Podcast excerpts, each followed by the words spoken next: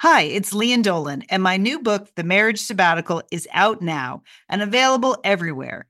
People magazine chose it as an April pick of the month, one of the best this week. A hopeful take on commitment, they said, and an innovative story about marriage. Mmm, sounds juicy. The Marriage Sabbatical, out now, available everywhere.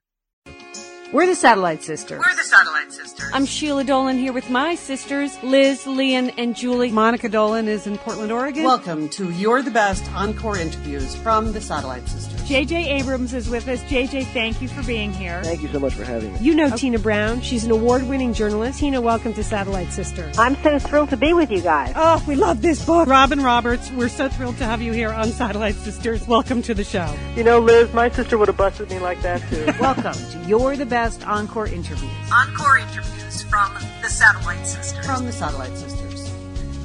This Satellite Sisters You're the Best Encore interview is with Elizabeth Edwards from 2006. I'm Lian Dolan. I'm here with my sisters Julie Dolan and Liz Dolan. And this interview is really special to listen to again. She was a political wife, but just a, also a political force that I can say that I admired Julie, Liz. I think you felt the same way. We spoke to Elizabeth from her home right when her book Saving Graces came out. And this was her first memoir. Um, she had been diagnosed with breast cancer right after her then husband, John Edwards, uh, did did not win the 2004 election. Uh, she was diagnosed with breast cancer. She had also been through the death of a teenage son, and she wrote in that memoir extensively about her own grief and dealing with grief and the kindness of family and strangers. And she was one of the people on Satellite Sisters that I will literally never forget talking to because she, she just was so warm and so genuine. And, and, that's not easy to do, that, that combination, is it? No, I, you know, she talked about a lot about the power of her girlfriends, you know, which is interesting. When I was listening to this, in, listening back to this interview, you know, they were really important to her in her, you know, dealing with the grief of the loss of her son. It's also interesting how she doesn't really mention her husband, you know, in this interview, you know, when, and I was listening to it. This was done in 2006. I also had the, you know, the thought, gosh, she has so much more pain ahead of her. Right. And I know. She doesn't even know it, but she was such a strong woman and, uh, and you know and she so it's it's just a very compelling interview because a lot of us go through very painful things and and to listen to her and how she de- dealt with it how she did fall down. She did you know she wasn't she wasn't always strong like her public persona. It was it was really uh, inspiring. Yeah and this is liz i agree with you julie that there's something so poignant in us being in a position to know as we know now, as we listen to this interview, that she had so much more sadness and so much more tragedy and even humiliation yeah. to face in her life. Right. Um, yeah, you don't hear any of that in her voice. Uh, she d- could not have known what was to come, but she's just a such a positive, lovely person, and you know, mainly focuses on. She said people feel the need to have connections. And I think that uh, obviously we believe that too. That's why we do Satellite Sisters. But that that was so true in just the way she conducted herself in the world. So I'm with you, Lee, and I really, really admired Elizabeth Edwards when she first came on the scene. Just what a breath of fresh air because mm-hmm. she was such a normal person. Mm-hmm, mm-hmm. And I think if you're listening to this interview now and you're wondering what can I get out of it, if you're going through any kind of grief at all or any kind of difficulty, she has some really important things to say about that that are still 100% relative. So this is our Satellite Sisters conversation with Elizabeth Edwards from 2006.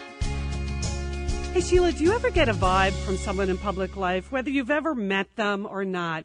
You just sort of see them on TV or you see them at a public appearance and think, that is a satellite sister. Yes. You know, sometimes you can just tell. And that's the way I have always felt about Elizabeth Edwards since she burst on the public scene as the wife of Senator and then vice presidential candidate John Edwards. Elizabeth Edwards' new book is Saving Graces Finding Solace and Strength from Friends and Strangers. Elizabeth, welcome to Satellite Sisters. Uh, it's great to be with you. you know, I kind of feel like whatever your husband decides to do with his future, you know, that's out of our hands. But I'd like to see you in some kind of specially created post like America's Next Door Neighbor or just like solid gold satellite sister. because you do seem to have that sort of empathy for all. And that's why it's such a pleasure to see you sort of back out in public life and talking to people. Uh, it, it's, it is actually great to be back out. Um, I, I did feel a little like I'd crawled into a hole for a while, but uh, uh, but it's great to be back, and then also great to be with you all. Yeah, you know, well, you crawled into a hole for a reason. I'm sure most people know that you were diagnosed with breast cancer in November of 2004. You've been in treatment since then. So you went, you went right from a hard-fought, like multi-year general election to chemotherapy, radiation, surgery, all of that. Has there ever been a moment? Has it even happened to you yet where you thought, okay, now my life is back to normal? Uh, yeah, I, I had like this little brief moment. Um, a few uh, a couple of months ago we because after everything was over then we were building a new house. And so I was I still felt like I was uh um, not in a hole but I was living out of boxes and I didn't feel like I had my life back. And a couple of months ago we moved into the new house we built uh out in the country in North Carolina and uh, I love it, and it, everything seemed um, so idyllic. And then, of course, I started a book tour. Right. And, and, and real life went back out the window again. I'm hoping to get that back again in November. all right. Well, we hope that for you too, Elizabeth. You know, I guess I was surprised, and the sisters, we were all talking about this, that, I mean, the book is so personal. Uh, in a way that in some sections it's just completely gut wrenching when you talk about losing your son Wade in an auto accident when he was 16 and part of me was surprised that a, a public person who's exposed to so much scrutiny anyway would want to put so much of her personal pain on the page. Was there ever a part of you that wanted to withhold parts of your story, particularly the parts about losing your son? Well, not when I was writing it, because my purpose in writing it, I mean, it wasn't just that, uh, you know, I want to put it, I want to write a book. I actually thought I had something to say because I, uh, we don't, we, our models for grieving are few and far between. Uh-huh. And people think and and would say to me, you know, who, people who knew we lost a son would say, "You're so strong," and I'd say, "You have no idea. I'm not." Um, and I thought it was better that people have a realistic view that they not think, in addition to being so unhappy about a loss, that they they also then think I'm so weak. That's the reason I'm a puddle on the bottom on the floor. Mm. You know, I wanted to say I was also a puddle on the floor. It doesn't matter whether our name's in the paper.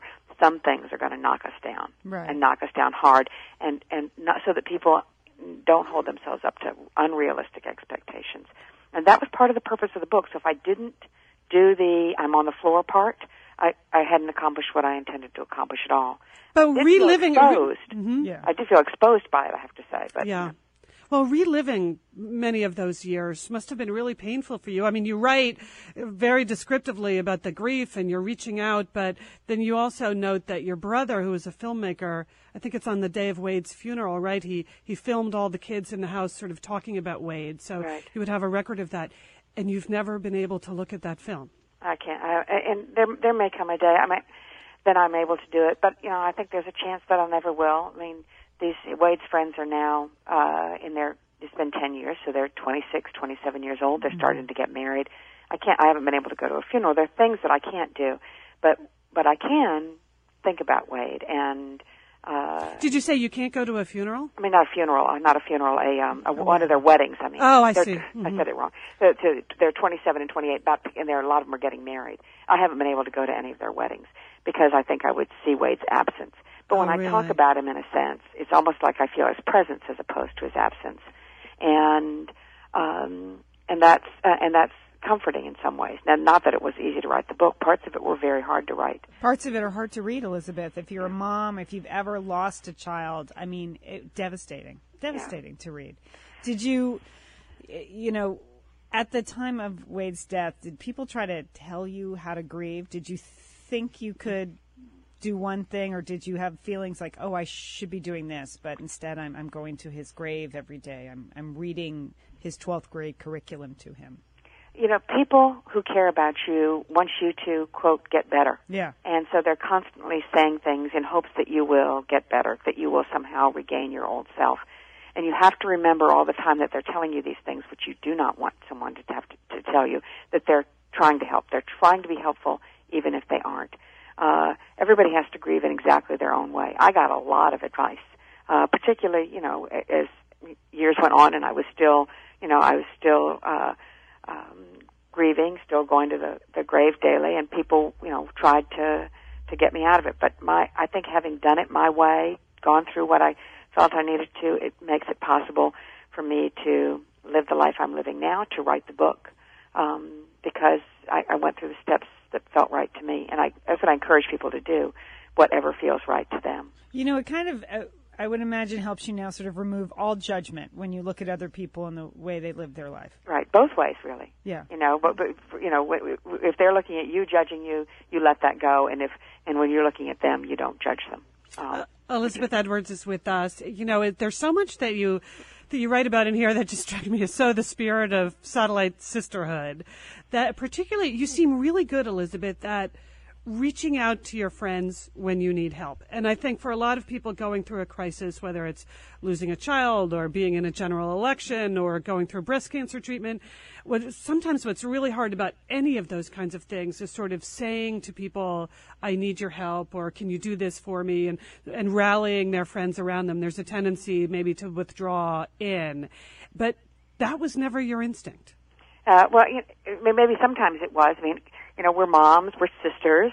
Uh, we're supposed to we're supposed to take care of it, you know, and we're yeah. the, we're the, we're sort of the last resort. We're the person who gets it done if somebody else doesn't finish it, finish a job, and so you know we ne- we we're almost never the person who asks for help in our real lives.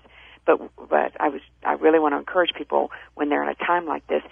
Your friends want to help you if you tell them exactly what you need. So much the better. Then they're not doing that thing you don't want. In fact, uh, they're doing something that makes them feel like like they're they're they're helping their friends. So you're doing something for yourself, but you're really also doing something for your friends who want to who want to help. You know, normally when I read a, a, memoir like this, though, I wonder who really helped this person get through it or who did they rally around. And what's so unusual and lovely about your book, Elizabeth, is that you're constantly giving credit to your own satellite sisters. It's, you've got this gang of like, and it's a very disparate group, like people on the North Carolina basketball email fan site. You know, I wouldn't normally think of reaching out to like my sports email friends to help me get through a giant loss, but you did, and it was very powerful for you to have those people in your life. It was, and you know, it's part of, um, you know, I think living well. My my dad taught me how to how to reach out to people, and not just to engage them on some superficial levels, but to try to, you know, really tell them, you know, we are sisters, or you know, we're connected, and uh, because there was great joy in that connection. It turns out there's another advantage to the connection, and that is when you need it, you have those people. And so I had them in this wide net, an incredibly wide net of people. So, I mean, I felt, I always felt that I had support. I did feel a lot, alone a lot. Um, because grieving, for example, is a very lonely experience, and some of the chemotherapy was a very lonely experience. But the, but, uh, but when, uh, when I had time to, to reflect, I realized I was surrounded by affection, and uh, that made it a lot easier. You know, when you write about being out and touring around the country during the presidential campaign, that women, and I'm sure men too, did come up to you and they felt this special bond with you because they knew that you had lost a child. Um, were those the same kind of people that rallied around you then when the news came out that you had breast cancer? I mean, really, the election wasn't even over in many people's minds where you sort of lurched into this next crisis in your life the, I, I think that uh, people feel the need to have connections, and it's sometimes when we feel more vulnerable, as when we've lost a child, the need for that connection is even greater.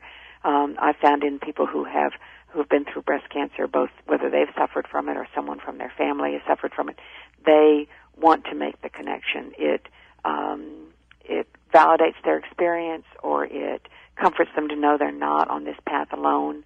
Uh, all of those uh, feelings, I think, encourage people to make the connection. But I had connections too from people with whom none of those things were true, um, because I also think it's just a basic need. We we need one another, and so when the opportunity pre- presents itself to make the connection, um, I'm gratified that a lot of people do try to do that. You know, Elizabeth, this is Lian. You seem extraordinarily close to your daughter, Kate. You know, did you let her read the book as as you were writing it, or was it something? You know, Kate is in. I guess she's at law school now, right? She is. She And- was working at the time I was writing. Yeah. So, I mean, was she surprised at some of the things that she read, or because she had lived through it? Did did she know that, or has that changed your relationship with her? Um, it hasn't uh, uh, changed, I don't think. Um, you know, um, there, but though I think there were parts she didn't know, uh, parts John didn't know. Uh, my online life, my online support system, you know, was something I, between me and the computer, basically. And while they were in the other room, you know, reading or doing whatever they were doing, uh, so they did not participate in that. And so some of that was a surprise, and some of it was difficult for them to read as well. But um, and I, I did send her things, but but I, I was afraid in her busy life, Right. she wouldn't actually read them. Right. so when it was something about her, I would call her and read her the section that was about her because I I didn't want her to feel uncomfortable because there are things in there it could expose her to. Our guest is Elizabeth Edwards. Her new book is Saving Graces Finding Solace and Strength from Friends and Strangers. Elizabeth, I think most of the public knows you have two little kids, Emma Claire and Jack. And where are they right now? We saw them a lot during the campaign, sort of kind of like you were constantly trying to control their them. movements. Yeah. Try, trying to stop them in Wisconsin, for example, uh, for from putting the cheese heads on each other and and ramming them while John was trying to speak during a rally. oh, yeah, I could just picture that. Of course, that's what they would do with those big cheesehead things. and and uh, um, uh, Emma, Claire, uh, we went to uh, Target this morning in order to buy them things to keep them busy during this interview. Emma is plopped down in front of a television watching a new video. Jack is standing right beside me, saying. Uh, who are you talking to? I think anybody, any mother or parent who has tried to make a conference call from home, from work, can know. When when does the dog start barking? That's what we want to know. Because then it's a real Satellite Sisters interview if you can hear your dog in the back. That's right, or the dishwasher overflow.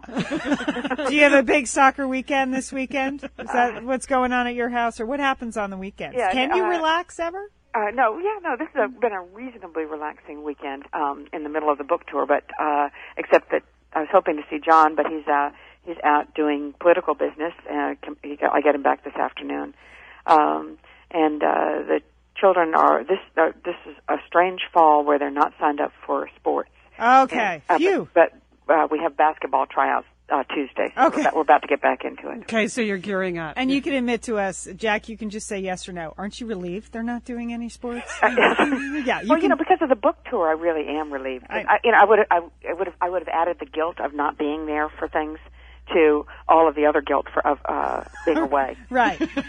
Just what working mothers need, more guilt. Yes. the gallery of guilt. I like to call it the gallery of guilt. You know, you've been through breast cancer treatment since your diagnosis in November 2004. You write about it like so movingly in the book, but it's also so obvious that after having gone through the death of your son, the breast cancer was something you could actually like rally around. This was something where the whole family and your friends, all of your, you know, your own satellite sisterhood felt like, okay, this we can do. Is that the feeling you had? It really was. I mean, because you know, it was very frustrating with Wade's death. He wanted to be able to do something, but he died instantly, and we could not do anything. So the very, the very uh, thought that we had the opportunity to fight was all we needed to grab hold of. And, and that's what I've encouraged people. You know, you don't start dying early. Don't accept, you know, don't accept the a diagnosis as a death sentence. Um, this is your chance to rally and fight, and and that's that's how we felt. Of course, sometimes it got you down. I mean, it's it's t- it's physically tough, um, but uh, but we still kept that. You know, I think even through all of it, uh, even the worst moments, kept this. Um, we were just uh, this great feeling of hope.